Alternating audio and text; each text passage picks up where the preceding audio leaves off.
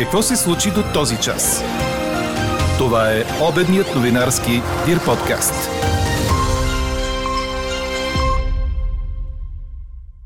Мъж скочи от жилищен блок в Добрич и уби на място възрастен човек. До края на седмицата ще бъде обявено затягане на мерките срещу COVID, съобщи главният държавен здравен инспектор доцент Ангел Кунчев. На 15 и 17 юли за първи път в София ще се проведе фестивалът United Kids, който ще събере на една сцена децата на България и Украина. Правим това, за да не спрат децата да пеят на фона на войната в родината им, казва организаторът на събитието Андрей Войников от Центъра на бесарабските българи в България. Отваряне на врата за нарушения и слагане под знаменател кауза – един от знаковите коментари, споделени от вас по повод днешния ни въпрос. Нарушаване на закон заради социална кауза. Подкрепяте ли? Какво още написахте на нашата страница, ще разберете в края на подкаст новините. Говори Дирбеге. Добър ден, аз съм Елена Бейкова. Чуйте подкаст новините по обяд. Слънчево с временно за облачаване над планините и североисточните райони ще бъде днес, според прогнозата на Иво Некитов. Вероятността да вали в тези райони е малка. Максималните градуси ще са от 26 до 31.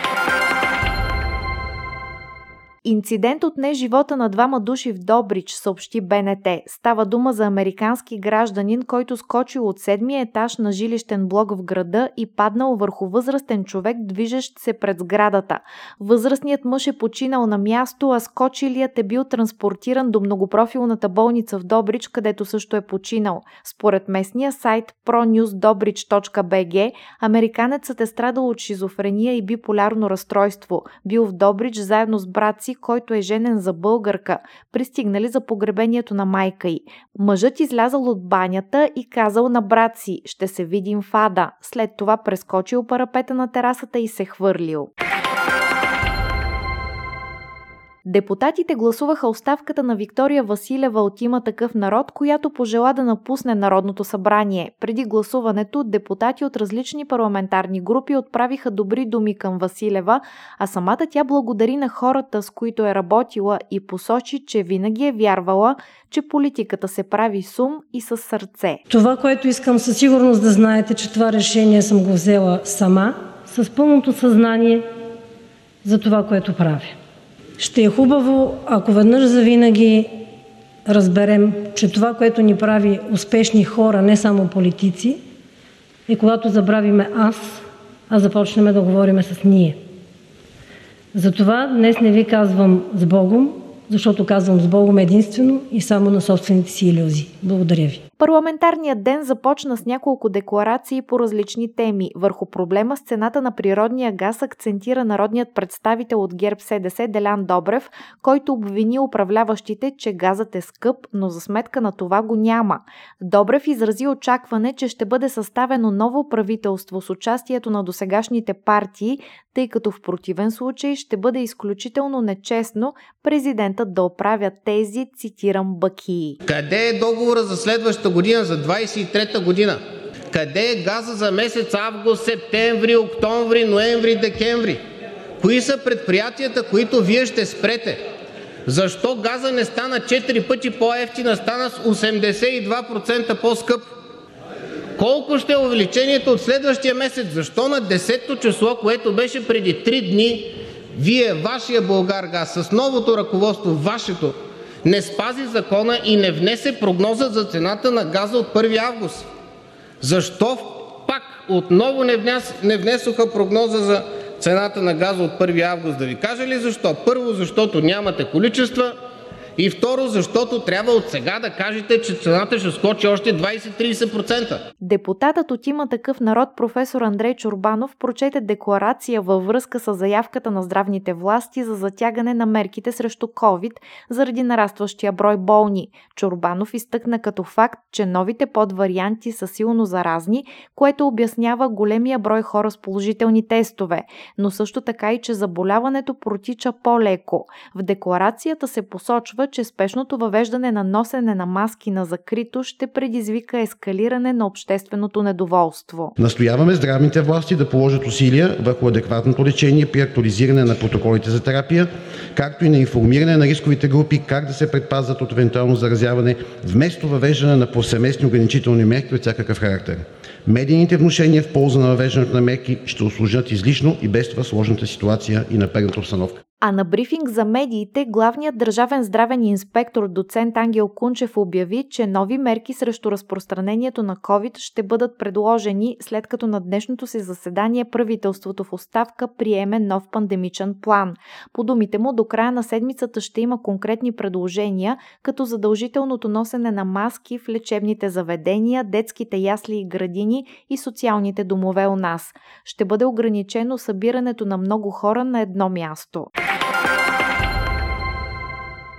Продължаваме промяната ще участва във всякакви разговори, но ще участва само в ново правителство, което приеме програмата, представена при приемане на първия мандат.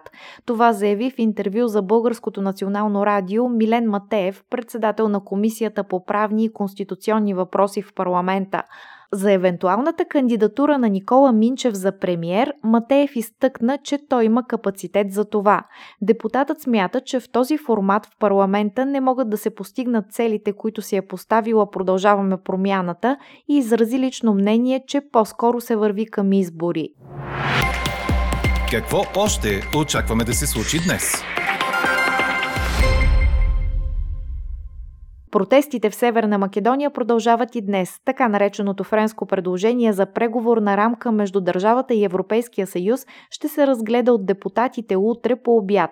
В Скопие пристига председателят на Европейската комисия Урсула фон дер Лайен. За втори път Софийският апелативен съд не даде ход на делото за смъртта на журналиста Милен Цветков. Делото е отложено за 6 октомври, съобщиха от съдебната институция. Според представените документи, подсъдимият Кристиян Николов не може да се яви, тъй като е бил в контакт с болни от COVID. Николов беше осъден от градския съд на 9 години затвор, прокуратурата обжалва присъдата. Катастрофата, при която загина Милен Цветков, се случи на връх Великден преди две години. Джип, управляван от Кристиян Николов, блъсна автомобила на Цветков, докато журналистът изчакваше да светне зелената светлина на светофар на столично кръстовище. Олимпийската ни шампионка по бокс Стойка Кръстева стана майка. На бял свят се появи малката Цветелина. Бебето и майката са добре, съобщи BTV. Четете още в Дирбеге! България се събуди с два медала от световните игри на неолимпийски спортове и дисциплини, които са в Бирмингъм, Съединените Американски щати, предаде Корнер. Чудесната Боряна Калейн спечели злато на обръч в художествената гимнастика, след като стигна до най-високата оценка изобщо на турнира в квалификациите 35.400, за да заслужи в финала 34.400 точки и да се нареди първа в класирането. Втора е София Рафаели от Италия, а трета остана унгарката Фани Пигницки. Също тази нощ Калейн остана пета в финала с топка, след като допусна грешка в съчетанието си. Оценката й не стигна за медал. От състезанието при смесени двойки в спортната аеробика дойде още един медал и България вече има два на световните игри.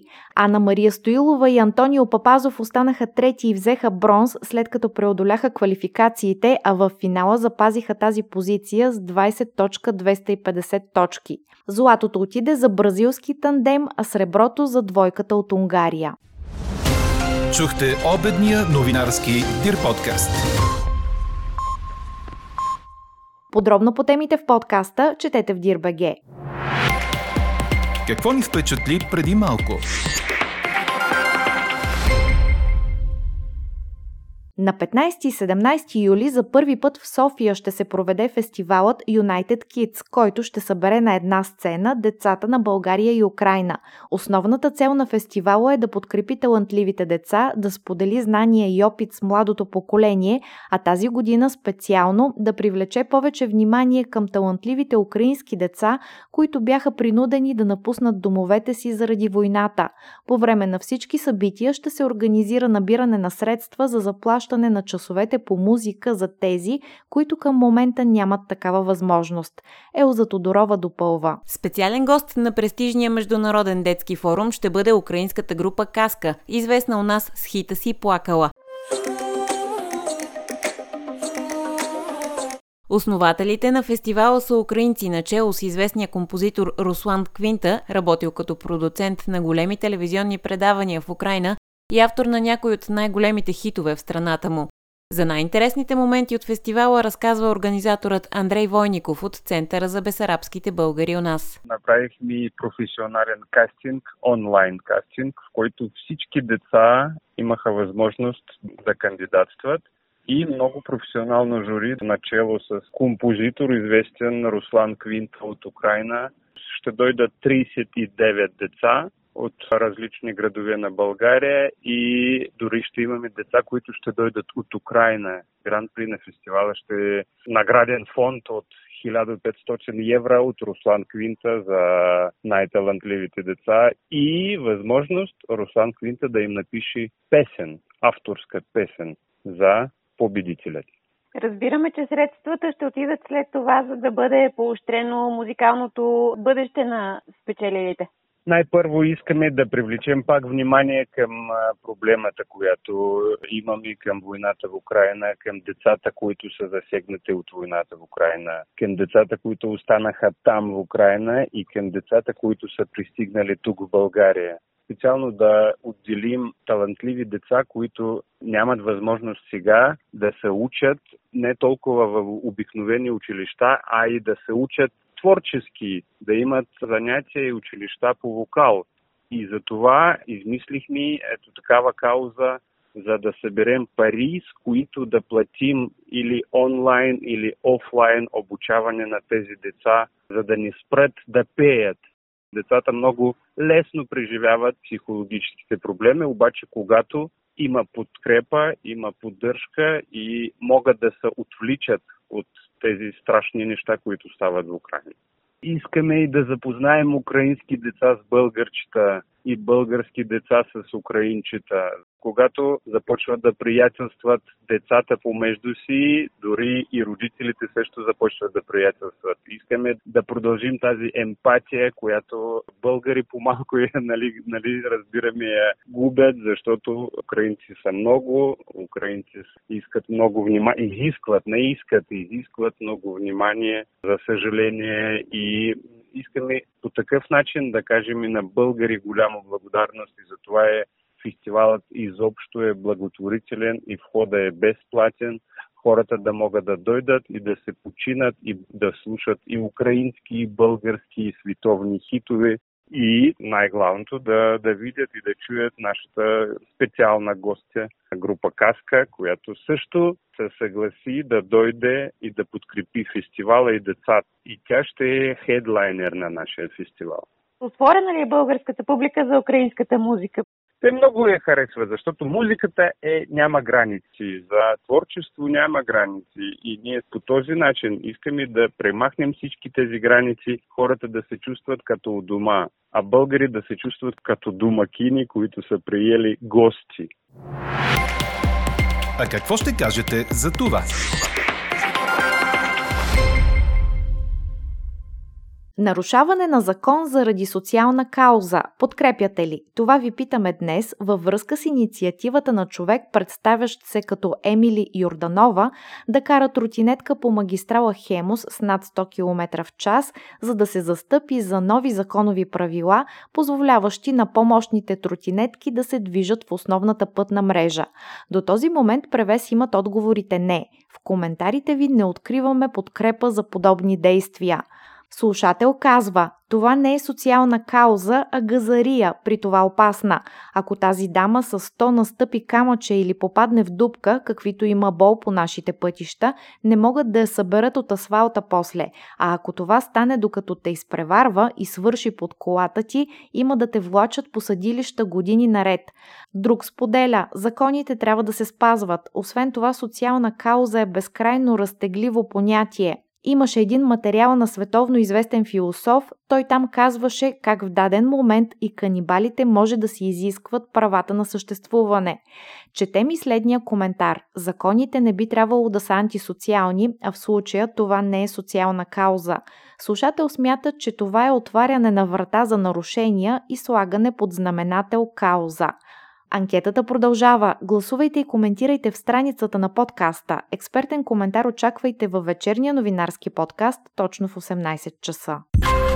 Слушайте още, гледайте повече и четете всичко в Дирбеге.